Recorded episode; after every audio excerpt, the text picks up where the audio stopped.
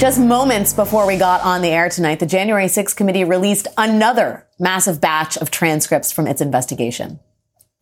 Those transcripts include interviews with people like White House counsel Pat Cipollone and former tra- transportation secretary, wife of uh, Speaker Minority Leader Elaine Chao. Wife of Mitch McConnell, Elaine Chao. We are sifting through those transcripts now, and we will bring you any news as we find it. But today, the New York Times Magazine published this behind the scenes expose by Robert Draper and Luke Broadwater. it details how the January 6th committee was able to pull off an historic investigation and how the panel's nine members were able to present their findings to the public in a way that captured the magnitude of their discoveries. Let's go to Robert Draper right now before I lose my voice entirely. Um, Robert, can you talk to me about the role Kevin McCarthy played in all of this? In terms of ultimately shaping the sure, outcome of the committee? No, it, I mean, interesting question, uh, Alex, because I, I, think that unwittingly Kevin McCarthy um, uh, really gave an advantage to the committee by making the decision after Nancy Pelosi pushed the veto button on two of his five picks to be on the committee, Jim Jordan and Jim Banks, uh, that McCarthy responded somewhat petulantly by then pulling the other three. What this meant was that um, Trump had no defenders on the committee and uh, that there was no kind of um, circus. You know, there there there there was no um, external um, fighting uh, amongst committee members, and allowed them therefore to set their own narrative, to to actually engage in a series of productions, which the hearings very much were, uh, without any kind of interference. And and uh, um, so McCarthy did the committee a favor, which I'm quite certain he didn't intend to do. I mean, the other, I'm sure he didn't intend on doing that either. The other person, the other Republican who effectively shaped the outcome of this committee was Liz Cheney. I mean, you detail in exhaustive specificity the ways in which she she kind of at every turn steers this committee into a different place but beginning with and this is uh, not just as someone in television a part of it that has been wildly underreported beginning with understanding the importance of the televised aspect to all of this can you talk a little bit more about that Absolutely, yes. Um, Cheney was really the first person on the committee to recognize the necessity, not just you know the the virtue, but the necessity of having high production values brought to this committee. Because in her view, Cheney's view, failure simply wasn't an option with this committee. As a Republican, she knew that members of her own party were gunning for it. She knew that tens of millions of people uh, wanted it to fail. That there was a right wing media media ecosystem that would portray it as such, and so they wanted to reach as many viewers as possible. And, and that was why Cheney was a real proponent of the former ABC um, news president uh, and producer James Goldston of coming over and, and, and actually doing the production of these. And, and she and Goldston didn't always see eye to eye, and, and Cheney didn't see eye to eye with a lot of the other folks on the committee too. But it certainly was her view that um, that it was important to lay out a case to do it in a way in, in a way that was narratively dramatic and thus appealing to a larger audience. And and Goldston walks in there and is like, where's the control room? And members of Congress are like, what control room? I mean, they're really starting yeah. from like scratch when it comes to this actual production uh, project, if you will. Can you can you describe the evolution of that and how they basically staffed it up? Yeah, Goldston was brought in at the beginning of May, just one month before the committee was to begin its hearings. And this is a guy who's used to running a newsroom of a couple thousand people and was told by the committee staff, no, no, we, we actually don't have any staff for you, but we don't think we'll need it. You know, these, we're, we're used to doing televised hearings before. And Goldston recognized as did, uh, along with Cheney, how important it was uh, to do this in a way that would be sophisticated and would appeal to a wide viewership so it, it um, that initial meeting that he had with the staff ended on a very, very pessimistic note. But um, Chairman Benny Thompson and Vice Chair Liz Cheney got wind of his consternation and uh, helped see to it that he got the production staff that he wanted, which was still very shoestring and still with only one month to spare. And I do have to emphasize, Alex, that as seamless as these productions, as these hearings appeared to be, they were always a photo finish. They always required 20 hour days, stuff being re rewritten at the very, very last minute. All sorts of glitches that we ourselves, the viewers, didn't see. Um, but you know, there was a real "don't try this at home, kids" quality to the entire production. Well, certainly. I mean, the other way in which Cheney was so instrumental was in recruiting some of the most explosive witnesses that were brought before the committee and before the American public. And I'm thinking first on that list is Cassidy Hutchinson. Um, it sounds like Cheney effectively brought Cassidy to her office, brought Hutchinson into like the inner sanctum, if you will, of the committee and walked her, if you will, um, to the witness seat, um, which is to say the public witness seat. Can you talk a little bit more about that relationship and how meaningful it was to have the daughter of Dick Cheney be the one to convince you that this was the right thing to do for American democracy? Sure. Yeah, you have to remember, Alex, that for so many of these witnesses, overwhelmingly Republican, I mean, only a, a couple of them were not Republican, uh, the idea of, of testifying before a Democratic, a, a predominantly Democratic committee, um, sounded like the kiss of death, sounded like they, you know, was bringing on a world of hurt for them. It was Liz Cheney who brought a level of comfort, a level of familiarity, uh, a common language, um, to the proceedings when it came to people like, um, Arizona House House Speaker Rusty Bowers, but I think particularly a lot of the women who were um, Republican women who wanted to testify. And you mentioned Cassidy Hutchinson, who is certainly you know first among equals when it comes to that. Uh, Hutchinson was um, was still still had one foot in Trump world, even though she and her boss, former White House Chief of Staff Mark Meadows, had had a falling out, and she was certainly aware of what the likely repercussions would be if she were to um, say everything that she knew. And, and indeed, as the story makes clear, and as readers also uh, recognize from taking a look at the Cassidy Hutchinson's depositions that were recently released, um, it it, this was a work in progress. She had one attorney, a guy, Stefan Passantino, who's from Trump world, and she felt very, very at pains um, to be forthcoming uh, to the committee. And it was really only over a period of time as she developed both a um, uh, increasing discomfort with her own legal team and an increasing comfort with Cheney that she began that she switched um, she, she switched lawyers and then really began to tell all, and that was in uh, a particular uh, deposition that immediately call, uh, compelled Cheney to talk to Chairman Benny Thompson, and then in turn to the other members and say, "We've got to have this young woman on in a standalone hearing right away." And they didn't, because of security concerns for Cassidy Hutchinson, they didn't tell other members what was happening until basically the 11th hour. Is that right?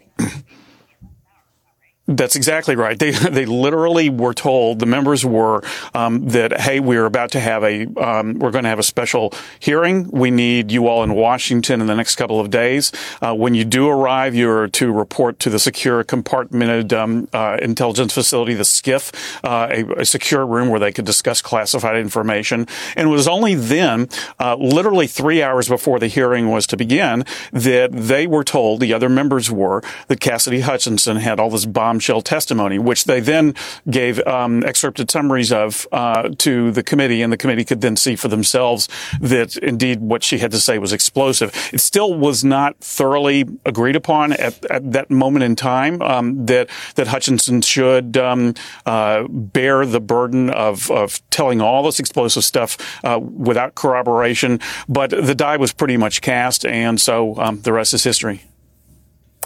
Um, Robert, one more question for you uh, as we talk about Liz Cheney and her outsized role in all of this.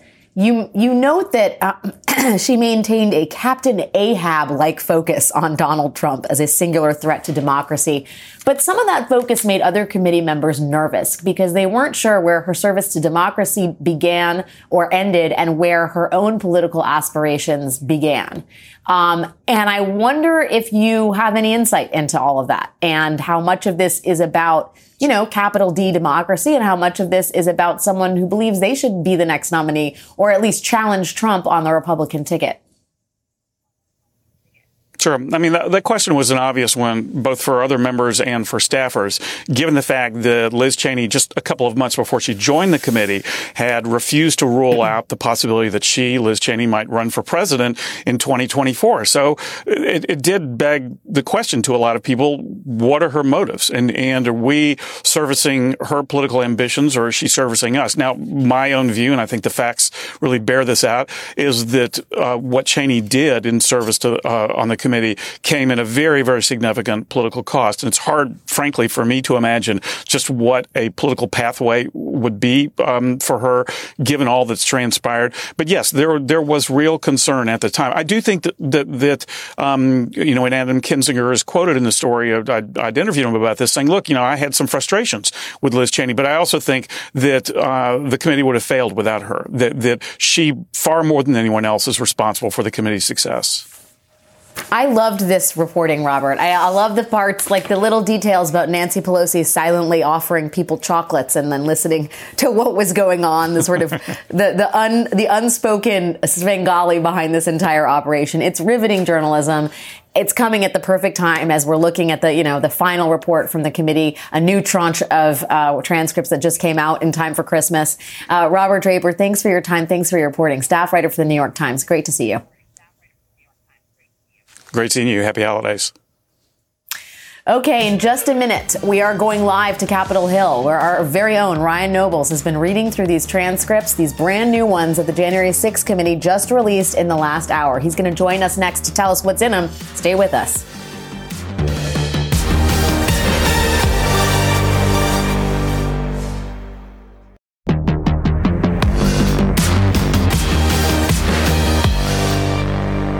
Just moments before we got on the air tonight, the January 6th committee released another massive batch of transcripts from its investigation. Those transcripts include interviews with people like White House counsel Pat Cipollone and former tra- transportation secretary, wife of uh, Speaker Minority Leader Elaine Chao. Wife of Mitch McConnell, Elaine Chao. We are sifting through those transcripts now, and we will bring you any news as we find it. But today, the New York Times Magazine published this behind the scenes expose by Robert Draper and Luke Broadwater. it details how the January 6th committee was able to pull off an historic investigation and how the panel's nine members were able to present their findings to the public in a way that captured the magnitude of their discoveries. Let's go to Robert Draper right now before I lose my voice entirely. Um, Robert, can you talk to me about the role Kevin McCarthy played in all of this? In terms of ultimately shaping the sure, outcome of the committee? No, it, I mean, interesting question, uh, Alex, because I, I, think that unwittingly Kevin McCarthy um, uh, really gave an advantage to the committee by making the decision after Nancy Pelosi pushed the veto button on two of his five picks to be on the committee, Jim Jordan and Jim Banks, uh, that McCarthy responded somewhat petulantly by then pulling the other three. What this meant was that um, Trump had no defenders on the committee and uh, that there was no kind of um, circus. You know, there there there there was no um, external um, fighting uh, amongst committee members, and allowed them therefore to set their own narrative to to actually engage engage in a series of productions, which the hearings very much were, uh, without any kind of interference. And and uh, um, so McCarthy did the committee a favor, which I'm quite certain he didn't intend to do. The, I mean, the other, I'm sure he didn't intend on doing that either. The other person, the other Republican who effectively shaped the outcome of this committee was Liz Cheney. I mean, you detail an exhaustive specificity the ways in which she she kind of at every turn steers this committee into a different place but beginning with and this is uh, not just as someone in television a part of it that has been wildly underreported beginning with understanding the importance of the televised aspect to all of this. Can you talk a little bit more about that Absolutely, yes. Um, Cheney was really the first person on the committee to recognize the necessity, not just you know the the virtue, but the necessity of having high production values brought to this committee. Because in her view, Cheney's view, failure simply wasn't an option with this committee. As a Republican, she knew that members of her own party were gunning for it. She knew that tens of millions of people uh, wanted it to fail. That there was a right wing media media ecosystem that would portray it as such, and so they wanted wanted to reach as many viewers as possible. And, and that was why Cheney was a real proponent of the former ABC um, news president uh, and producer James Goldston of coming over and, and, and actually doing the production of these. And and she and Goldston didn't always see eye to eye, and, and Cheney didn't see eye to eye with a lot of the other folks on the committee too. But it certainly was her view that um, that it was important to lay out a case to do it in a way in, in a way that was narratively dramatic and thus appealing to a larger audience. And and Goldston walks in there and is like, where's the control room? And members of Congress are like, what control room? I mean, they're really starting yeah. from like scratch when it comes to this actual production uh, project, if you will. Can you can you describe the evolution of that and how they basically staffed it up? Yeah, Goldston was brought in at the beginning of May, just one month before the committee was to begin its hearings. And this is a guy who's used to running a newsroom of a couple thousand people and was told by the committee staff, no, no, we, we actually don't have any staff for you, but we don't think we'll need it. You know, these, we're, we're used to doing televised hearings before. And Goldston recognized as did, uh, along with Cheney, how important it was uh, to do this in a way that would be sophisticated and would appeal to a wide viewership so it, it um, that initial meeting that he had with the staff ended on a very, very pessimistic note. But um, Chairman Benny Thompson and Vice Chair Liz Cheney got wind of his consternation and uh, helped see to it that he got the production staff that he wanted, which was still very shoestring and still with only one month to spare. And I do have to emphasize, Alex, that as seamless as these productions, as these hearings appeared to be, they were always a photo finish. They always required 20 hour days, stuff being rewritten written at the very, very last minute, all sorts of glitches that we ourselves, the viewers, didn't see. Um, but, you know, there was a real don't try this at home kids quality to the entire production. Well, certainly. I mean, the other way in which Cheney was so instrumental was in recruiting some of the most explosive witnesses that were brought before the committee and before the American public. And I'm thinking first on that list is Cassidy Hutchinson. Um, it sounds like Cheney effectively brought Cassidy to her office, brought Hutchinson into like the inner sanctum, if you will, of the committee and walked her, if you will, um, to the witness seat, um, which is to say the public witness seat. Can you talk a little bit more about that relationship and how meaningful it was to have the daughter of Dick Cheney be the one to convince you that this was the right thing to do for American democracy? Sure. Yeah, you have to remember, Alex, that for so many of these witnesses, overwhelmingly Republican, I mean, only a, a couple of them were not Republican, uh, the idea of, of testifying before a Democratic, a, a predominantly Democratic committee, um, sounded like the kiss of death, sounded like they, you know, was bringing on a world of hurt for them. It was Liz Cheney who brought a level of comfort, a level of familiarity, uh, a common language, um, to the proceedings when it came to people like, um, Arizona House Speaker Rusty Bowers, but I think particularly a lot of the women who were um, Republican women who wanted to testify. And you mentioned Cassidy Hutchinson, who is certainly you know first among equals when it comes to that. Uh, Hutchinson was um, was still still had one foot in Trump world, even though she and her boss, former White House Chief of Staff Mark Meadows, had had a falling out, and she was certainly aware of what the likely repercussions would be if she were to um, say everything that she knew. And, and indeed, as the story makes clear, and as readers also uh, recognize from taking a look at the Cassidy Hutchinson's depositions that were recently released, um, it it, this was a work in progress. She had one attorney, a guy, Stefan Passantino, who's from Trump world, and she felt very, very at pains um, to be forthcoming uh, to the committee. And it was really only over a period of time as she developed both a um, uh, increasing discomfort with her own legal team and an increasing comfort with Cheney that she began that she switched um, she, she switched lawyers and then really began to tell all. And that was in uh, a particular uh, deposition that immediately call, uh, compelled Cheney to talk to Chairman Benny Thompson and then in turn to the other members and say, we've got to have this young woman on in a standalone hearing right away. And they didn't, because of security concerns for Cassidy Hutchinson, they didn't tell other members what was happening until basically the 11th hour. Is that right? That's exactly right. They they literally were told the members were um, that hey, we're about to have a um, we're going to have a special hearing. We need you all in Washington in the next couple of days. Uh, when you do arrive, you're to report to the secure compartmented um, uh, intelligence facility, the SCIF, uh, a, a, secure room where they could discuss classified information. And it was only then, uh, literally three hours before the hearing was to begin, that they were told the other members were that Cassidy Hutchinson had all this bomb bombshell testimony, which they then gave um, excerpted summaries of uh, to the committee, and the committee could then see for themselves that indeed what she had to say was explosive. It still was not thoroughly agreed upon at, at that moment in time um, that that Hutchinson should um, uh, bear the burden of, of telling all this explosive stuff uh, without corroboration. But the die was pretty much cast, and so um, the rest is history. Um, Robert, one more question for you uh, as we talk about Liz Cheney and her outsized role in all of this. You you note that uh, she maintained a Captain Ahab like focus on Donald Trump as a singular threat to democracy, but some of that focus made other committee members nervous because they weren't sure where her service to democracy began or ended, and where her own political aspirations began.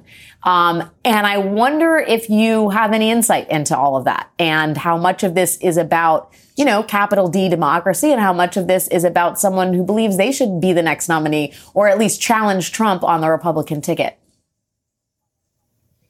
Sure. I mean, that, that, question was an obvious one, both for other members and for staffers, given the fact that Liz Cheney, just a couple of months before she joined the committee, had refused to rule out the possibility that she, Liz Cheney, might run for president in 2024. So it, it did beg the question to a lot of people, what are her motives? And, and are we servicing her political ambitions or is she servicing us? Now, my own view, and I think the facts really bear this out, is that uh, what Cheney did in service to uh, on the committee came at a very, very significant political cost. And it's hard, frankly, for me to imagine just what a political pathway would be um, for her, given all that's transpired. But yes, there there was real concern at the time. I do think that that, that um, you know, and Adam Kinzinger is quoted in the story. I'd, I'd, interviewed him about this, saying, "Look, you know, I had some frustrations with Liz Cheney, but I also think that uh, the committee would have failed without her. That that she far more than anyone else is responsible for the committee's success."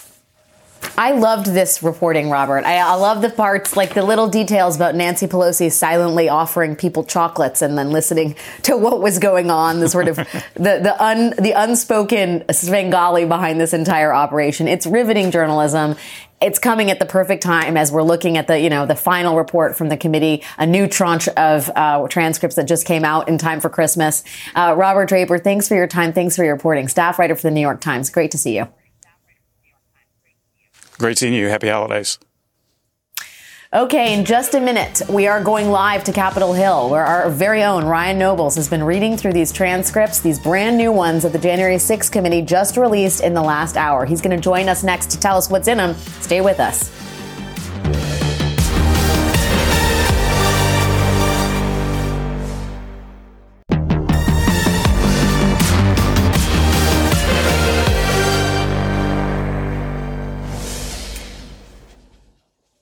We have breaking news because this is the season of breaking news, and that is that the January 6th committee has just in the past few minutes released transcripts from 46 witnesses in its investigation. The transcripts include very bold-faced names that you will remember and recognize, like Trump Attorney General Bill Barr, Trump Secretary of State Mike Pompeo, Trump's Transportation Secretary, wife of Mitch McConnell Elaine Chao, White House counsel Pat Cipollone, and the president's own daughter Ivanka Trump.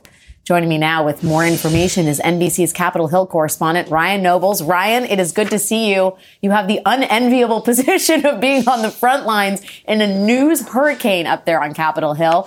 I know there's hundreds of pages of transcripts that we just got. Can you tell me anything about the selection of I've, these names? The I've committee read all 46 be... transcripts already, Alex. Read, they're all done. Amazing. I can tell you everything about them. No. Uh, I'm sorry, I didn't mean to cut just, you off. no, no, and and you're a speed reader, and that's why you're the Capitol Hill correspondent. Before we get to the substance of all of the transcripts, talk to me a little bit about how the committee, you know, how you're reading their selection of which transcripts to release and in what order. Yeah, I don't think there, there's a real rhyme or reason to it other than that they're trying to get them out as fast as they possibly can, and that we've known from the beginning that there was a security protocol that they needed to go through before they released them. They're going through and they're redacting the names of people that uh, they're concerned may be of some level of a security risk. Uh, they're, you know, eliminating any kind of personal identifying information that could lead to identity theft or th- something along those lines. So that that's a process, and, and it appears appears that once they've scrubbed a transcript uh, from with all that material that they feel comfortable with, then they release it. Now, there did seem to be a bit of a theme with the first uh, tranche of transcripts they released because that seemed to be uh, everybody that just pled the fifth uh, to every question. But that might also have been because those are a lot easier to scrub because they didn't provide much information. Uh, and then, of course, they uh, released the Cassidy Hutchinson transcripts on their own. She was, of course, perhaps the most important witness. This tranche tonight uh, is filled with, as you point out, some really significant and important names. The first one, right at the top of the list, is Pat Cipollone uh, who turned out to be one of the most crucial witnesses over the course of all of this, and someone that it took quite some time for them to get in front of them. But you mentioned William Barr. What I'm most interested in, and kind of the ones that I'm I'm I'm going to first, are the the transcripts of which we did not see that much of these individuals over the course of the hearings, and and that doesn't necessarily mean that they didn't provide important information. It just didn't make it into the kind of production that you were talking about with Robert Draper before you came to me. So, for instance Hope Hicks, uh, there's uh, her transcript. Uh, that's the one I was actually reading before you came to me. Th- they've only shown a, a, very tiny bit of her transcript, and it was in the uh, in, just in this last business meeting that they held a, a, couple of days ago. So we had never seen any of that transcript prior to that. So that's one that's of, of interest. You mentioned Mike Pompeo. We did not see much from Mike Pompeo during the hearing, so it'd be interesting to go in there and see some of that. And then the other thing I'll say about kind of my interest level in these transcripts, and I'm sure others, is that there's a lot of information that was potentially gleaned from these transcripts that doesn't necessarily have something specifically to do with the mandate of this investigation. Uh, you know, the, what comes to mind is, for instance, the, and this has been reported by the Washington Post and others, and I've independently confirmed it, is that Johnny McEntee, who's the, the former uh, a, a White House aide, one of the top advisors to the former president, uh, testified that uh, the Congressman Matt Gaetz asked for a pardon uh, that was related to this child sex trafficking, uh, trafficking investigation that he was a part of. Now, that had nothing to do with the investigation principally. They were asking about it because they were asking about people that were looking for pardons related to the uh, investigation, but that came out as a piece of information. So that's not something that you're going to see in their report, but it might be something that pops up in a transcript. So that's the kind of stuff that I'm looking for uh, as these transcripts start to pour in. There's there's a lot that this committee uncovered, and not all of it could be fit even in an 800 page report, Alex. You know, Ryan, you thought tonight was going to be a time for eggnog and mistletoe, but we know how we're spending our evening. NBC's Capitol Hill correspondent, Ryan Nobles, thank you for making the time. We will catch you soon. Up next, we have some legal analysis of these new transcripts, the ones that the January 6th J- committee just released in the last hour. Stay with us.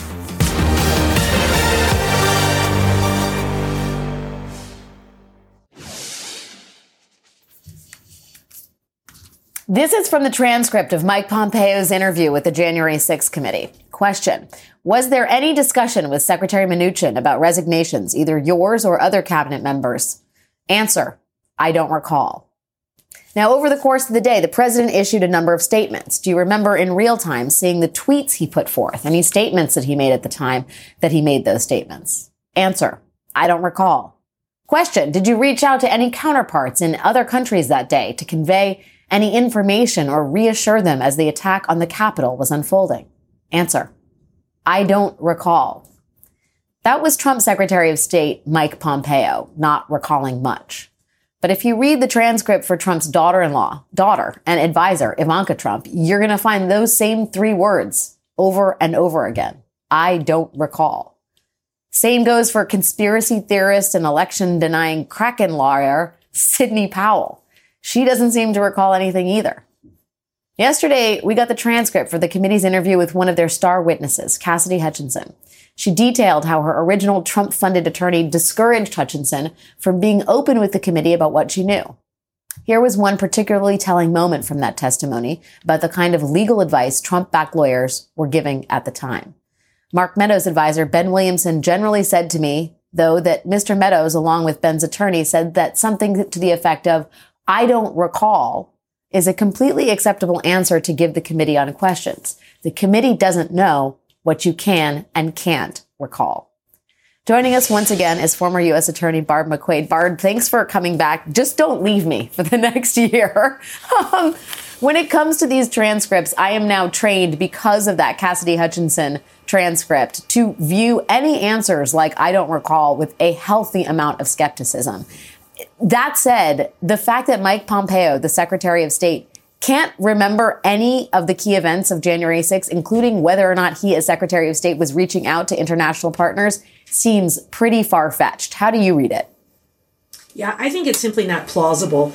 I would guess that if the Justice Department wants to question some of these same witnesses, what they would do is go back and read these transcripts and then really push him on some of these areas where they claim not to remember. If he wants to invoke his Fifth Amendment right against self incrimination, that's one thing, but it really does seem incredible. I think it also seems incredible now that we know that Cassidy Hutchinson has testified that this was a strategy to pretend you don't recall because the committee doesn't know what you do and don't really remember. I think you could use that to push it a little bit and say, we know that at least some witnesses got this advice to simply say you can't recall.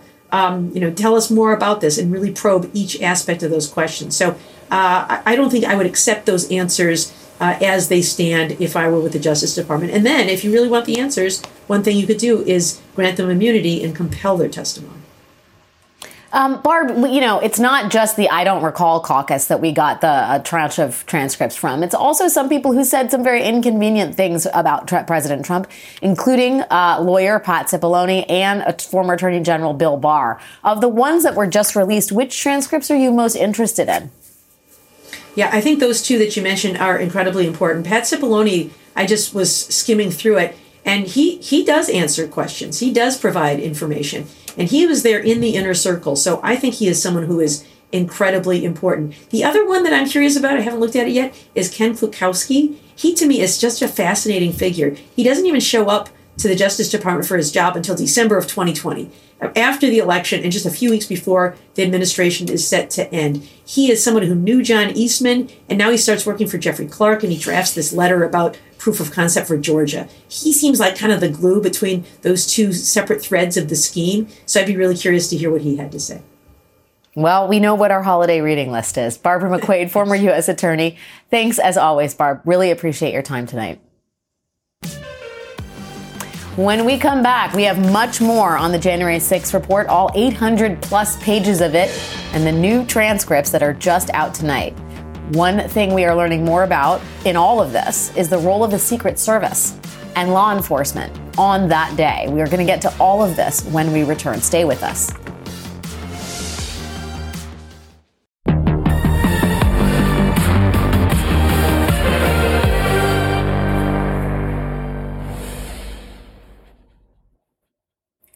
Welcome back to this special edition of Alex Wagner tonight. We are happy to have you here with us. We just got a new batch of transcripts from the January 6th investigation. And boy, oh boy, we have some important names in this batch. We're still going through them, but our friend Kyle Cheney over at Politico is ahead of the crowd. And he is reporting tonight after reading Ivanka Trump's transcript that Republican Senator Susan Collins called Trump's daughter amid the violence on January 6th to urge that her father get more engaged in helping to quell the violence, to put an end to it. Ivanka Trump then talked to Senator Collins after the riot, and this time she was with Senator Lisa Murkowski of Alaska. the three had a discussion about Trump putting out a statement supporting the peaceful transfer of power. Hmm. Again, we are still going through these and we're going to let you know when we know more. But these are important facts that are coming out after the January 6th investigation last night released its much anticipated final report. A whopping 845 page document outlining the many ways President Trump and his allies conspired to overturn the results of the 2020 election. Trump wanted to overturn the results despite knowing within days of the election that he had lost. That's in the report. Quote, in the days after the election, the president's own campaign team told him that he had lost and there was no evidence of significant fraud. Trump didn't listen, and instead he executed on a plan. He and his team were going to deny that he'd lost and instead say the election was stolen. Former White House aide Cassidy Hutchinson told the committee that at the helm of that effort was her boss, former Chief of Staff Mark Meadows, who was under constant pressure from Trump to figure something out. This is what she testified. Mark was just kind of trying to tell Trump, well, sir, like we have other options. We're still looking at other things. Don't worry. Like we're going to figure this out. The, the this here, how to steal the election. And the president said something to the effect of, I don't want people to know we lost, Mark. This is embarrassing. Figure it out. We need to figure it out. I don't want people to know that we lost. Even after the election was certified on January 6th, Trump still didn't want people to know that he had lost. The committee has video of the former president saying that much on January 7th as he was rehearsing a speech condemning the previous day's attack on the Capitol. I don't want to say the election's over. I just want to say Congress has certified the results without saying the election's over, okay? This is the big lie at play, one that included outlandish theories about fake ballots and dead voters. And each and every one of those instances, Trump and his team knew there was nothing to these ideas. Nothing but fraud. Here's an example of that from a conversation between Mark Meadows and then White House lawyer Eric Herschmann on December 3rd, which was, of course, well before the storming of the Capitol. Quote, Herschmann, just an FYI, former Trump campaign lawyer Alex Cannon and his team verified that the 10,000 plus supposed dead people voting in Georgia is not accurate. Meadows, I didn't hear that claim. It's not accurate. I think I found 22, if I remember correctly. Two of them died just days before the general election. Herschmann, it was alleged in Rudy Giuliani's hearing today. Your number is much closer to what we can prove. I think it's 12. Meadows, my son found 12 obituaries and six other possibles depending on the voter roll accuracy. Herschmann, that sounds more like it. Maybe he can help Rudy find the other 10,000? Meadows, LOL. When the claims of dead voters didn't pan out, Trump elevated conspiracy theories about Dominion voting machines. That idea came from lawyer Sidney Powell, who falsely claimed the company's software was created in Venezuela at the direction of Hugo Chavez to make sure the socialist leader never lost an election. When Powell told Trump about this conspiracy theory during a phone call, Trump laughed, literally. While she was speaking, the president muted his speakerphone and laughed at Powell, telling the others in the room, this does sound crazy, doesn't it? A few days later, the Trump campaign issued a statement claiming Powell was not part of the Trump campaign's legal team. But the lie, the lie itself, that survived. According to the committee, Trump tweeted and retweeted more than 30 false claims about the Dominion machines. And he did the same with every other crazy theory that was thrown at him with devastating consequences. The January 6 report concludes that all of these lies motivated Trump supporters to attack the U.S. Capitol and if there is someone to blame in all of this, that man is quite clearly former President Donald J. Trump. Joining me again is NBC's Capitol Hill correspondent Ryan Nobles. Ryan, it is good to see you. Thank you for being here tonight, my friend. Um, can you? We have a lot going on here. Um, as we talk about the transcripts and the the final report. Uh, can you tell us whether what the relationship is as it stands right now between the material, the evidence that the committee has supplied that is gathered over the course of this last several months, and the DOJ? How, whether the mm-hmm. DOJ is basically whether everyone is working, you know, we're at parallel work work output. Whether the the sort of biggest names that have had the most bombshell testimonies have gone to the DOJ. Do we have evidence that everybody's rowing in the same direction at this point? It's a great question, Alex, and I don't think there's any doubt that where the the relationship between the committee and the Department of Justice is now is much different than it was, say, over the summer. You know, uh, Bennie Thompson, uh, in a lengthy interview with our colleague Symone uh, Sanders Townsend, uh, said that they basically have created an open door policy with the Department of Justice that they can have access to whatever they'd like at this point. And of course, now they're starting to release all these transcripts uh, to all of us, not just the Department of Justice, so they're going to have access to them. Uh, in it came after a letter that was sent by the new special counsel Jack Smith uh, to uh, the committee asking for that evidence. And, and, Thompson now, since the investigation, their investigation is wrapped up, willingly handing that over. It was much different over the summer, where the Department of Justice wanted this information, uh, and Bennie Thompson was reluctant to give it to them because the, the work product was not yet complete. Uh, now, in terms of you know how many of these Department of Justice, uh, uh, how many of these witnesses that appeared before the committee have appeared before the Department of Justice, there's still way more people that have talked to the committee than have talked to the Department of Justice. They're obviously not as forthcoming about who they've talked to at this point, uh, but that is starting to pick up. And but that is another thing Thompson said is that they have had so many more conversations, and they've to a certain extent created a roadmap for the Department of Justice to follow. It may not end up in the same exact place as the committee did, but there's no doubt that the work that the committee has already put in is going to make the job of the Justice Department that much easier as they try and figure out if a crime was committed here and whether or not it's prosecutable. Uh, Ryan, just to be clear here, the committee gave the DOJ a lot of these transcripts earlier in the month of December. Is that right? Or are they getting them on the, the 23rd of December, just like we all are? So that's not exactly clear. Uh, the way that uh, Bennie Thompson described it was if they ask for something, we're going to give it to them.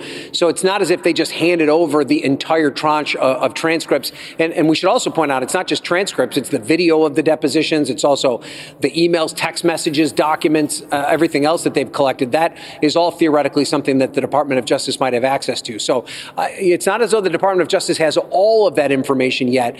Uh, the way Thompson described it at the beginning of the month was that it was on a case by case basis basis. Can we have this? Yes, you can. Here's how you get it. But eventually, you would have to think by the end of the of the month uh, that access the, the that information will all be handed over to not just the Department of Justice, but they promise that we'll all get to see it. NBC's Capitol Hill correspondent Ryan Nobles. Ryan, thanks for hanging late tonight. No problem. Thank you. To further break down what all of this means for Trump legally speaking, let us turn to former U.S. Attorney for the Northern District of Alabama and the co-host of the Sisters in Law podcast, Joyce Vance. Joyce, it's great to see you. I know that you are uh, diligently doing your homework that was just assigned at the top of the last hour, which is this tranche of transcripts featuring some of the most prominent names from Trump world, those persons of interest that we've been discussing the testimonies of for the last several months, including Bill Barr, Pat Cipollone, Ivanka Trump, some new names in there, Hope Hicks. Have you had a chance to review your anything at this point, and what can you tell us about what you have? Well, I'll tell you, Alex, where I've started is with Ken Klukowski. He's a minor player. Many people may not be familiar with his name, but he's a lawyer who went to the Justice Department with under a month left in the Trump administration. That's pretty unusual. He attached himself to the staff of Jeffrey Clark. Jeffrey Clark, of course, was the head of the Environment and Natural Resources Division, who ultimately became this wannabe attorney general, willing to perpetuate the, the big lie for Trump if he could have the job. And what's never really made sense about the whole story with Jeffrey Clark and his rise to prominence is that he's not an election lawyer. He had no prior experience in that field, but he had crafted this, um, you know, I'm going to say not within the confines of the law, but still technically uh, very succinctly crafted plan that the states could use to upset elections and return victory for Trump. And how that came out of Jeffrey Clark's mind was difficult to understand and, until you saw that Ken Klukowski had gone on to his staff. Klukowski, who has some experience in that area, has written a sort of lengthy, very meaty treatise in, in the Yale Law Journal in this area. And, and so that began to click the question about Joyce. Klukowski is what does he have to say, right? Will will he talk about how this this whole relationship played into perpetuation of the big lie? Joyce, help me to understand something because in some of these transcripts, we gain an understanding that John Eastman himself at points admitted that his strategy regarding uh, Pence and even fake electors was not really going to hold up in, in, in a court of law and, and several times admits, yes, but you know, Trump's heard about this. And once he gets something stuck in his head, it's hard to convince him otherwise. I'm paraphrasing, but that's the essence of it, right? There's kind of a consciousness of guilt, if you will. How then do you convince these younger lawyers to come in and effectively perform a surgical strike at the end of December after the election has been called for Joe Biden to do something that even the mastermind behind it will will reluctantly but still admit is not within the bounds of the law. I mean, did they did they did they imagine they would get disbarred or worse? Do you think?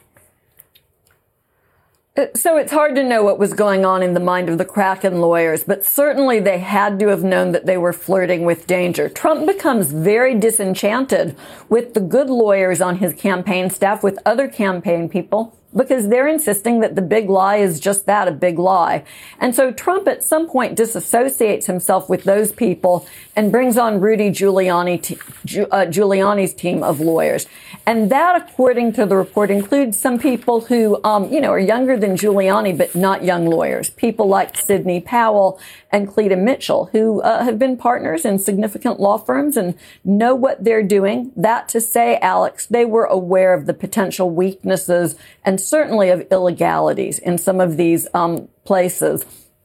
There is a point recited in the report where, where Mike Lee is talking with Cleta Mitchell, one of the lawyers, Senator Mike Lee from Utah, conservative Republican senator. And he, he has the opinion this could be the end of the republic. This could be the end of democracy if we use this scheme. So your point, I think, is well taken. It was readily apparent that this was not legal. I, I, am also struck by this Mark Meadows um, testimony by way of Cassidy Hutchinson, or this Mark, Mark Meadows quote by way of Cassidy Hutchinson's testimony, where effectively Meadows is like furiously paddling upstream to find a way to turn the election for Trump after the fact. You know, well, sir, we have other options. We're still looking at other things. Don't worry. We're going to figure this out. The amount of pressure that Mark Meadows felt he was under to do what is the most un- anti-democratic thing one can do, subvert a free and fair election. To at the whim of of of you know Donald Trump, it it brings to mind the the sort of intimidation that you see in a crime syndicate. Did you, I mean, what is there to that by way of, you know, Trump's role and Trump's intent in all this as, as evidenced by the behaviors of his underlings? Right. So the way that they operate is very much um, reminiscent of organized crime sort of activity, where everyone is loyal to the leader, everyone's interests are subservient to the leader, and, and while you can't prove Trump's intent by looking at what Meadows was doing, Meadows certainly would be able to shed light on Trump's intent. One of the real problems that DOJ faces, and they may by now have solved it, is the fact that people who spoke directly with Trump or people who overheard direct conversations with Trump, for the most part, hid behind executive privilege and said they couldn't talk about what Trump said or how people responded to him. There's some suggestion that that has now broken in the Justice Department's grand juries and that uh, people like the former White House counsel, Cipollone, whose transcript is included in this batch that has just dropped, have now been willing to testify beyond what they previously were willing to discuss. And indeed, we have, we know from Robert Draper's reporting that Cipollone was almost ready to do public testimony at the encouragement of Liz Cheney, but pulled out at the last minute. Um, Cassidy Hutchinson has led the way. We'll see if others follow. Uh, if, if behind closed doors, whether they are ready to tell everyone or tell the important, the people that matter, shall I say, what actually happened inside the Trump White House in and around January 6th. Former U.S. Attorney for the Northern District of Alabama, the great Joyce Vance. Joyce, thanks for your time tonight. Thanks, Alex. Up next here tonight, we have new insight from the committee report into one of the biggest outstanding questions about that day. Why didn't the Secret Service do more to alert other law enforcement about what they knew could very well happen at the Capitol after Trump's speech? Former FBI counterintelligence agent Peter Strzok joins us next. Plus, we'll talk with one of the members of Congress who voted to release Donald Trump's taxes. Congresswoman Judy Chu joins us. That's just ahead. Stay with us.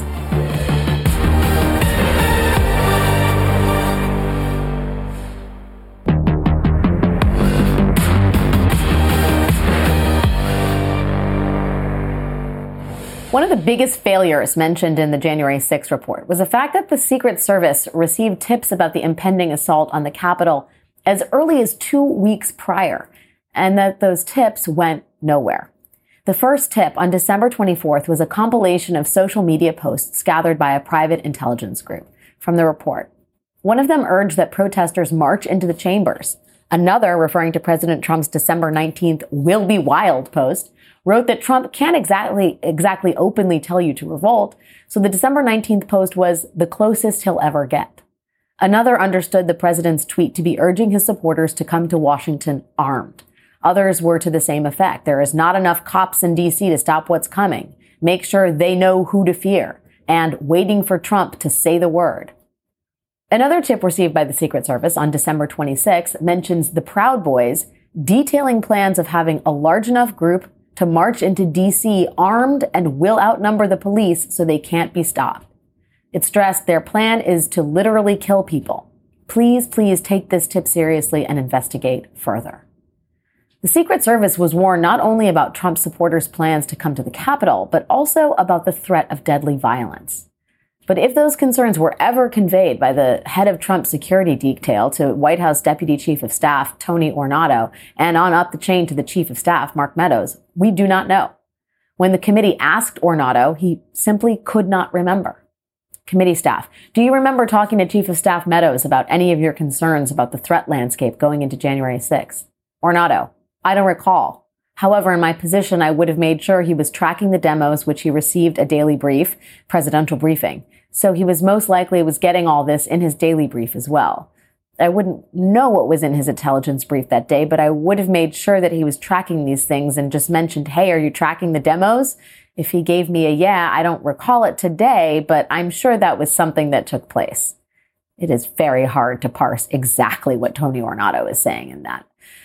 The committee also notes that despite the testimony from Cassidy Hutchinson and another witness, that Tony Ornato told them about Trump's irate behavior when he learned he wouldn't be driven to the Capitol after his speech, Ornato said he could not recall that conversation and had no knowledge of the president's anger. Hmm. These instances led the committee to issue this pretty damning assessment. The select committee found multiple parts of Ornato's testimony questionable. And when you add to that the details from Cassidy Hutchinson's testimony about Mark Meadows meeting up with Tony Ornato at a White House holiday event and the head of Trump's Secret Service detail on January 6th, a man named Bobby Engel, about him attending a private after party in the chief of staff's office. What you get there is the picture of an agency that appeared very cozy with the former administration, even while neglecting what would seem to be one of its most basic duties. Joining us now to discuss this is Peter Strzok, former FBI counterintelligence agency agent. Mr. Strzok, thank you for being here tonight. Am I, are we overreading the intimacy here? The, the going to the after parties, the, you know, kind of being invited into the inner sanctum of, of the Trump White House paired with the sort of recalcitrance or memory loss, convenient amnesia over details that would in fact be pretty damning for the Trump White House? Are we overreading that or is that an, fair assessment to link those two? I don't think we're overreading it all, Alex. I mean, I think the question is at the end of the day, when you have a senior law enforcement official like Anthony Ornato in the Secret Service as a senior executive leaves the agency to become a political appointee in the White House, first it raises questions about the independence of both him and his former agency, the Secret Service. And then for him to return to the Secret Service after serving in that political position, again, as a senior law enforcement officer, I think raises appropriate questions about what he was doing and to what extent he had any uh, with regard to the protective mission of the Secret Service. So when you combine that with the committee's concerns about whether or not he was being forthright in his testimony, when you combine that with these huge bulk of missing text messages that you know were wiped from the devices as part of a technology refresh right on January 6th, it does give rise to a lot of questions about what was going on. And I'm afraid to say, you know, kind of looking through the report, looking through Appendix One, which talks about the sort of government preparedness and response, there's still still a bunch of unanswered questions that I don't think that the uh, committee was able to get to the bottom of. It it it it seems impossible to believe that Tony Ornato wouldn't remember whether he briefed Mark Meadows on the security threats that were very clear at that point I mean, I just as a, as a, as a security as, as someone whose job is to make sure that the event goes off as planned. The basic one two three is hey, make sure there's not a violent insurrection. Did you find that to be in any way credible that he could not recall whether or not he had these conversations? No, uh, I mean, frankly, when you come pair that with Cassidy Hutchinson's testimony, where she is giving these extraordinarily compelling stories of, you know, the fight in the limo where he's trying to go up to the Capitol and his detail is bringing him back, back to the White House. There's no way, given the gravity of that day, if something like that occurred, and I fully believe, I agree with the committee that finding that Cassidy Hutchinson was an enormously compelling and appears to be very truthful uh, individual in her testimony was very, very credible. I find it hard to believe that anybody who heard that story, anybody who heard that recounted, would not remember very specific details about that. So, you know, again, I, I have questions about that. One of the most chilling things, again, out of her testimony, was Trump's concern that the crowd wasn't going to be big enough. And he was told by his detail, look, you know, there are a bunch of people who have weapons, and they don't want to go through the magnetometers because they don't want those weapons confiscated by the Secret Service. Now, the law in D.C. is very, very clear. Having you know, concealed weapons is absolutely illegal. It's not a thing where you, if you have a license in one state, it carries over. And then Trump says, according to Hutchinson, they're not here to hurt me. Let them in. So, of course, the question is one, if Trump was aware of it, if the Secret Service was aware of it, why didn't they convey that concern? And two, Trump was clearly certain they weren't there to hurt him. But the obvious question is all right, who are they there to hurt? And if they have weapons, well, what was done to convey that warning to others? Well, and I think we know pretty clearly, based on the noose erected on the Capitol grounds and the chance of hang Mike Pence, one of the people they wanted to hurt was the vice president of the United States. In some ways, at the explicit, you know, urging of the president himself talk to me a little bit about the, the sort of order of operations. If, if, if Trump's detail knew that there was an insurrection on the horizon, that President Trump was himself going to march to the Capitol to urge on that insurrection, to what degree, what is the responsibility to tell the vice president's detail, who was clearly uh, not in the loop on all of this, very much in the dark, and at one point told the vice president that they had to get him off the premises because they could not protect him in the current situation? No, that's right. And if you recall as well, some of the testimony was that the vice president wasn't comfortable getting into the vehicle. And at least as some people testified, he told his detail leader, I know you and I trust you, but I don't know who else is on the detail and who's driving the car. But look, Alex, I think it's important too to frame this in a broader context. I mean, we're talking about the Secret Service, but at the end of the day, the role of the Secret Service is to protect the president, the vice president. You have to scope back and look more broadly at all of the law enforcement responsibilities that were brought to bear on January 6th. And this isn't just the Secret Service. I mean, we're seeing in these prosecutions plots and plans that went on for weeks and months leading up to January 6th. So I think it's a fair question to ask, not only just of the Secret Service, but about the FBI, about the Department of Homeland Security, all of these complex conspiracies, which are at trial now, some of which have been found guilty in the case of the Oath Keepers. Where were the federal law enforcement agencies in terms of getting a hold of this information prior to January 6th? Because there was a lot of indication that, again, in the weeks and months prior to that, there were these plots in at play that were being developed. And I think there are, again, a lot of questions that, if you go to Appendix 1, that the January 6th committee raises. But in my reading, there are not a lot of satisfactory answers about why there wasn't a better understanding of what was coming. Peter Strzok, former FBI counterintelligence agent. It is great to hear from you tonight, Peter. Thanks for your time. Thanks, Al.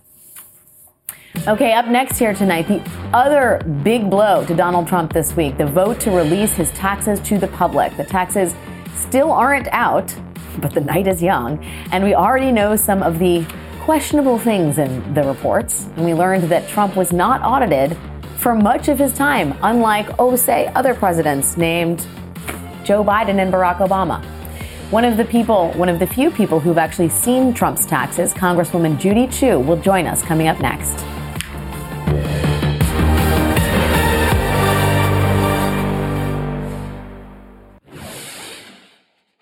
I was shocked to find that the IRS did not comply with its own mandate to conduct annual audits of the president's tax returns. This mandatory presidential audit has been in place since 1977, and yet during Trump's four years in office, only one mandatory audit was even started, and none of the audits were completed. That was California Congresswoman Judy Chu. She and the rest of the House Ways and Means Committee this week broke the blockbuster news that despite former President Trump being the first president since Richard Nixon to not publicly release his tax returns, despite the fact that the IRS had audited President Obama and President Biden every year they were in office, despite the fact that President Trump's tax returns were filled with red flags. Somehow, despite all that, the IRS did not perform the mandatory annual presidential audits that it has been required to perform since the year 1977. Somehow, the IRS just didn't look at Trump's taxes until Democrats, like Judy Chu on the House Ways and Means Committee, started asking questions. Joining us now is the woman herself, California Congresswoman Judy Chu, member of the House Ways and Means Committee. Congresswoman Chu, thank you for being with us on the eve of this holiday week. Uh, I just want to first start with how this happened. We know that the IRS is underfunded, but is that a red herring? Was there something more political at play, perhaps? It was truly shocking, actually, to all the members of the Ways and Means Committee that this had not taken place. We did not know until we finally got the clearance by the Supreme Court to look at these tax returns. And that was in November. So it wasn't until November uh, that we discovered that these mandatory audits weren't being done. And um, yes, uh, one reason for this is the underfunding of the IRS. This has been going on for a decade now. And in fact, the uh, tax enforcement auditors have declined by 30%, which means that the audit of the millionaires have declined by 70%. So we need to change that because, of course, it just encourages millionaires to be tax cheats unless there is this enforcement going on. And certainly it is shocking with this president who has interests in hundreds of businesses. Nonetheless, every president needs to have this audit in place in order to gain the confidence of the American people. Congresswoman, I'm curious to know what the IRS's response was once Democrats started, you know, pressing them on the case. Was it, oops, we forgot? Or was it, this is what you get when you don't fund us? I mean, was there an excuse for all of this? Uh, they actually haven't made an official comment, though uh, the previous commissioner during this period said uh, that they have been under resourced. Uh, and certainly, this is why in the Inflation Reduction Act, we did provide $80 billion to the IRS to be able to audit these high income millionaires, but also to provide better service to every American who's been on hold on a phone line uh, for hours uh, trying to get an answer from the IRS. So we want to have better service for the American public. But I also have to wonder about why this particular case had so little resource given to it. And in fact, I have to say that in Trump's tax audits, only one of which was even started during this time period, um, they only assigned one one auditor, only one auditor for uh, tax returns that had at least 400 um, uh, tax returns that were uh, related to it, and in which there were many, many questions which were outlined by the Joint Committee on Taxation, which showed many red flags in Trump's taxes uh, that needed to be followed up on, such as not even a delineation of what his charitable deductions actually were. I think that's what is termed willful neglect or more, more colloquially, slow walking those, that audit if you're assigning one person to such a complex tax return. I mean, as someone who has seen these returns, one of the very few people that's seen them in full, um, we know we have an initial report from the House Ways and Means Committee, but wh- what has concerned you the most and what should we be looking for when those returns are released in full to the American public? Well, actually, it's the chair of our committee that's seen the tax returns themselves. We in the committee have seen the, the two reports that went into a great detail uh, on what happened. But yes, we have to look into these red flags in Trump's taxes. First of all, he claims mammoth business losses. And that is why in two of his relevant years, he only had to pay $750 in taxes. And in one of those years, he said that he had $30 million in earnings, but $60 million in losses. Well, that raises a lot of questions.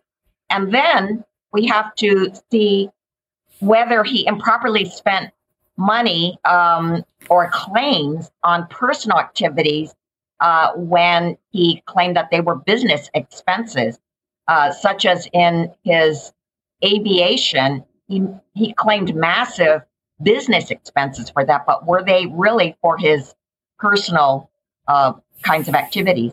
And then there are the loans to his kids. He claimed um, many thousands of dollars uh, and hundreds of thousands of dollars actually in interest payments on loans that he gave to his kids.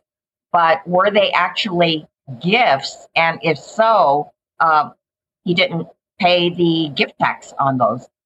So there are many myriad questions here.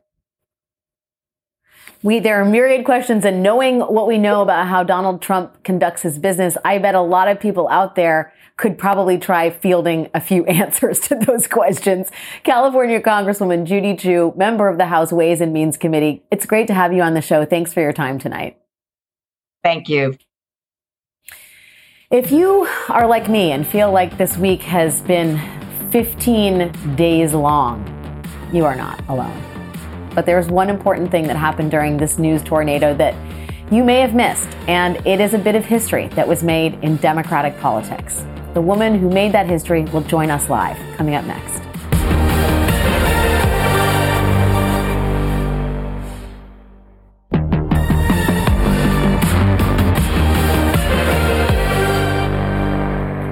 When we talk about what happened on January 6th, it is important to consider to what degree the events of that day were a reaction or a response to a changing and increasingly diversifying America. The fact of the matter is a lot of progress has been made in recent years when it comes to a more representative democracy in this country. This past election cycle, we focused a lot on the bonkers, truth denying slate of candidates who were up and down the ballot, but the midterms also produced some pretty incredible and historic firsts. Democrat Mary Peltola had back-to-back wins in a special election and the midterm election for Alaska's at-large congressional seat. She became the first the first Alaska Native elected to Congress. Over in California, Democratic Senator Alex Padilla, who was appointed by Governor Gavin Newsom in 2021 to fill the seat of Vice President Kamala Harris when she became vice president, he became the first Latino elected to represent California in the Senate. Down in the House in Oregon, Republican Lori Chavez DeRemer and Democrat Andrea Salinas will be the first Latina members of Congress from their state. Pennsylvania Democrat Summer Lee will be the first black woman to represent her state in Congress. Democrat Delia Ramirez will be the first Latina to represent Illinois, and Yadira Caraveo will not only be the first Latina to represent the state of Colorado in Congress, but she will also be the state's first Congresswoman of color, period. In Maryland, Democrat Wes Moore was elected the first black governor of that state, becoming only the third black person ever elected governor in American history. In addition to becoming the first female governor of Massachusetts, Democrat Maura Healey will also be one of the first openly lesbian governors, along with Oregon's Democratic governor elect, Tina Kotek. And in two months, Virginia's 4th congressional district is poised to add one more name to the list of historic firsts. Virginia State Senator Jennifer McClellan this week won the Democratic nomination in the race to succeed late Congressman Don McEachin. Congressman McEachin died at the age of 61 after a long battle with cancer just weeks after winning re-election. McClellan, for her part, will face Republican Leon Benjamin, but the seat is expected to stay in Democratic hands. Leon Benjamin lost to Congressman McEachin by 30 points last month. With McClellan expected to win the seat, she would become the first black woman to represent Virginia in Congress. And as she put it this week, quote, bring a new perspective to a delegation that has never had a black woman sitting at the table. Joining us now for her first nationally televised interview is Virginia State Senator Jennifer McClellan, the Democratic candidate for Virginia's 4th Congressional District. State Senator McClellan, thanks for joining us this evening. Um, and I don't want to say congratulate, congratulations on the first leg, and we are, will be watching closely the next leg of all of this when we when I give that laundry list, the historic first from the midterm elections, I wonder how it feels to be potentially in a group of people who are really pushing the ball forward in terms of uh, inclusivity and a more representative democracy. Well, it, it feels incredible. I mean, first of all, that in 2022 we're still having firsts is is incredible. But to know that I could be the first Black woman uh, from the same district that sent the first Black man to Congress over 130 years ago um, just just particularly warms my heart. I wonder if you look at this in the same way that I do, which is I, I don't think that the events, you know, I always used to say, I quoting myself, but the January 6th and January 5th were not unlinked. January 5th was the day Georgia sent Raphael Warnock and Jon Ossoff, a black man and a Jewish man, to represent uh, the state to the Senate, the United States Senate. The next day, there was a violent attack on that Capitol. Now, I'm not saying it was a direct result of the Warnock and Ossoff elections, but it seems to me that there are these seismic forces in American politics. One that is very resistant to change, that is angry and will get violent about that change, and another that is relentlessly pushing for that change for an America that looks different than it has for the last 200 years. Do you see, do you see the landscape in that way? Do you see that sort of being the existential fight of the country right now in terms of politics? I, I, do, and it's not the first time. And as a matter of fact, what also happened on on January fifth, um, I was so excited about uh, Raphael Warnock and Jon Ossoff getting elected that I, I went to look at my father's Bible. We were coming up on the anniversary of his passing. Um, and he was on my mind. And in that Bible, I found a copy of the poll tax receipt uh, for the poll tax that he had to pay when he first registered to vote in Tennessee in the 40s. Um, and I thought to myself, this is poetic justice. I wish he was here to see it. And then, of course, the next day we saw uh, the violent backlash. But just as um, John Mercer Langston and those black men who were elected to Congress in the in the 1870s, they also faced a violent backlash, voter suppression, uh, and lies and propaganda. And it's a cycle that repeats itself, uh, but it's a cycle that finally, I think, is going to be broken as we move forward. to that end, your opponent is an election denier. He's a Trump backer, Leon Benjamin. Um, your predecessor, uh, Congressman McEachin, refused to debate him. Uh, I wonder if you are going to take the same position. And if so, what is the best way to push back on fraudulent claims, on misinformation, on lies that actively undermine democracy? Well, first of all, he still has not conceded that he lost uh, the election in 2022, or I think even in 2020. And I take the same position until he concedes that he lost those elections. I see no point in uh, debating him because he's already shown that he's going to lie and not uh, discuss the truth. I'm going to talk to the voters of the fourth district directly and tell them about my extensive record representing them in the General Assembly, my extensive record uh, in the community in this district, which I was born in. Um, I'll be 50 years next week um, and just talk directly to them. And I'm pretty sure that my views, my beliefs are more in line with those of the voters of this district than his. You know, we're in this moment where we so greatly debate who gets to tell the American story, and your family very much is the American story, right? Your father having to pay a poll tax, and now his daughter may be the first black woman elected to represent the state of Virginia in the House of Representatives. It's an extraordinary, you know, as much as we focus on the negatives, it's an extraordinary thing. It's overdue, but it's still an extraordinary thing worth worth pointing out. Virginia State Senator Jennifer McClellan, who is running as the Democratic candidate for Virginia's 4th congressional district. The race is not over yet, but we will be watching very very very closely. Good luck out there on the campaign trail on these closing days, Senator McClellan. Thanks for your time tonight. Thank you. And thank you for having me. Okay, we have been pouring through the 40 plus witness transcripts released tonight by the January 6th committee. What we found in the testimony of Chief Mike Pence aide Mark Short regarding his meeting with the Vice President's Secret Service detail the day before January 6th. That's next. Stay with us.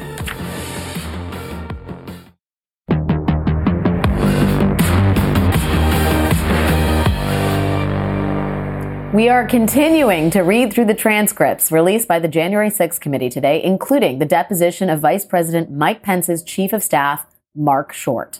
The committee asks Short about a meeting he called the day before January 6th with the head of Pence's Secret Service detail, Tim Giebels, to warn him that President Trump was likely to be mad and that that could have an effect on Pence's safety. Quote, Here's Mark Short. I'd asked him to come to my office, which was my smaller office in the West Wing, and I said to him that I would expect the president to express his disagreements publicly and to make sure that his team, Giebels' team, was aware of that. Question. And would that have a potential impact on security or threats, the kinds of things that Agent Giebels needed to be aware of? Short. I don't know, but I think it was my job, if I had a concern, to make sure it was raised with him. And so on January 5th, I had informed him of at least that concern to make sure that he was prepared for any potential activities that could, that, that that could trigger. I can't sit here and tell you in any way that I would have anticipated an attack on the Capitol or could foresee that, but it would be in the best interests of the head of the vice president's security detail to be aware that the disagreements between the two are going to become public. Yes, yes question. And it's important that the Secret Service know that because the disagreements that would go public might have an impact on the vice presidents and other security. Is that fair to say? Short. My concern was for the vice president's security, and so I wanted to make sure the head of the vice president's secret service was aware that likely, as these disagreements, be- as these disagreements became more public, that the president, as in Trump, would lash out in some way. It is gripping reading, and it is a reminder of the truly unprecedented nature of the events leading up to and including January 6th. That does it for us for now. Happy holidays to all of you.